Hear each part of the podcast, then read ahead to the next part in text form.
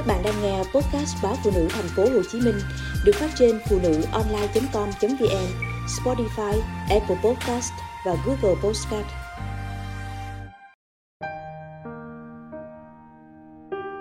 Mất bao lâu để vực dậy sau tan vỡ? Mấy ngày qua, con buồn, ít nói hẳn. Rồi một tối khuya, con nhắn tin cho mẹ. Con vừa chia tay bạn gái rồi. Mẹ nằm trong phòng, muốn sang với con. Nhưng nghĩ có lẽ con vì ngại tỏ bày trước mặt mẹ, nên mới chọn cách lặng lẽ nhắn tin như vậy. Vậy là hai mẹ con cứ mỗi người một phòng, nhắn tin cho nhau đến tận khuya. Mẹ vui vì con đã chọn chia sẻ với mẹ mọi điều.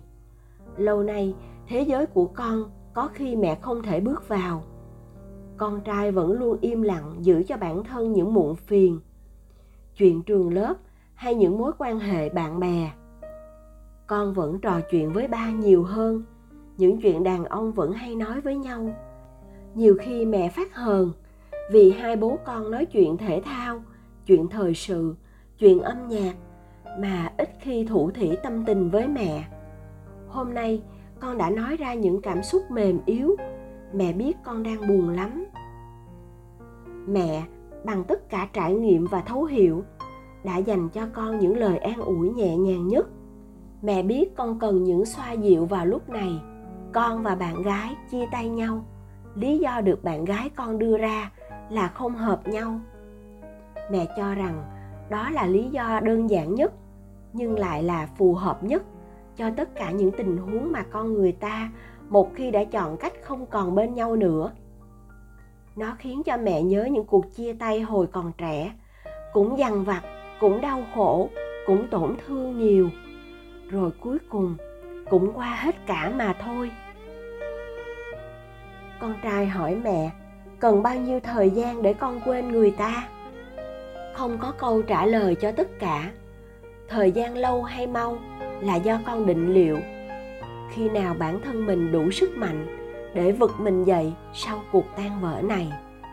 Một tháng hay vài ba tháng? Thậm chí là một năm.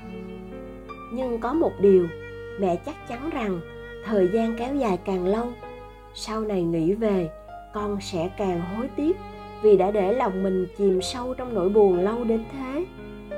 Những người lớn xung quanh con, mẹ đoan chắc rằng ai cũng từng trải qua cảm giác của một đôi lần đổ vỡ. Để về sau này, nghĩ lại, đó có khi là gia vị đáng nhớ trong cuộc đời có những người trẻ khi đang ở đỉnh của nỗi đau chia tay, đã nghĩ rằng cuộc sống phía trước không còn gì để mong chờ. Nhưng con cần nhớ, tình yêu quan trọng, chứ không phải là tất cả.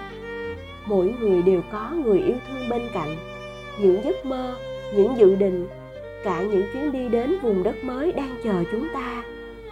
Hãy cho mình thời gian để buồn, nhưng ít thôi. Rồi sau đó đặt để nỗi buồn ấy sang một bên. Rồi con sẽ thấy cuộc sống vẫn đẹp mỗi ngày. Trải qua một mùa dịch bệnh, lẽ ra là trong khó khăn và lo âu này, các con đã chia sẻ với nhau nhiều hơn, gắn bó và yêu thương nhau nhiều hơn. Nhưng người bạn bên cạnh con đã chọn cách rời đi. Hãy tôn trọng họ và tha thứ cho họ ngay cả khi họ không còn cần ta nữa, hãy luôn nhớ một điều rằng, đừng trách móc, đừng dằn vặt. Mọi thứ chỉ càng làm các con tổn thương thêm mà thôi. Thật ra con biết không, những chuyện này đối với người từng trải mà nói, chỉ như là một cơn mưa bóng mây bay qua cuộc đời mà thôi. Đời người có rất nhiều nỗi khổ, đau đớn hơn việc thất tình, gấp trăm ngàn lần. Con người ở mọi ranh giới đều có thể chịu đựng được hết. Con hãy xem vấp váp đầu đời này là một thử thách, một trở ngại nho nhỏ trên con đường bước tới sự trưởng thành. Sẽ luôn có một người phù hợp đang chờ con ở phía trước. Nhìn con bây giờ, mẹ lại nhớ mình và bạn bè của mẹ ngày trước. Ở tuổi của con, bọn mẹ cũng từng yêu, từng mơ mộng, rồi cũng từng đổ vỡ. Mẹ nghĩ rằng tình yêu thời học sinh sinh viên. Chỉ là chút hoa mộng mà thôi. Hãy làm đầy cuộc đời con bằng những giá trị, rồi sẽ có lúc con xứng đáng đến bên cạnh ai đó, được họ yêu thương, trân trọng và cùng con đi suốt cuộc đời. Nói với con trai vào những ngày con thất tình, lại thấy thế giới người già là có thật.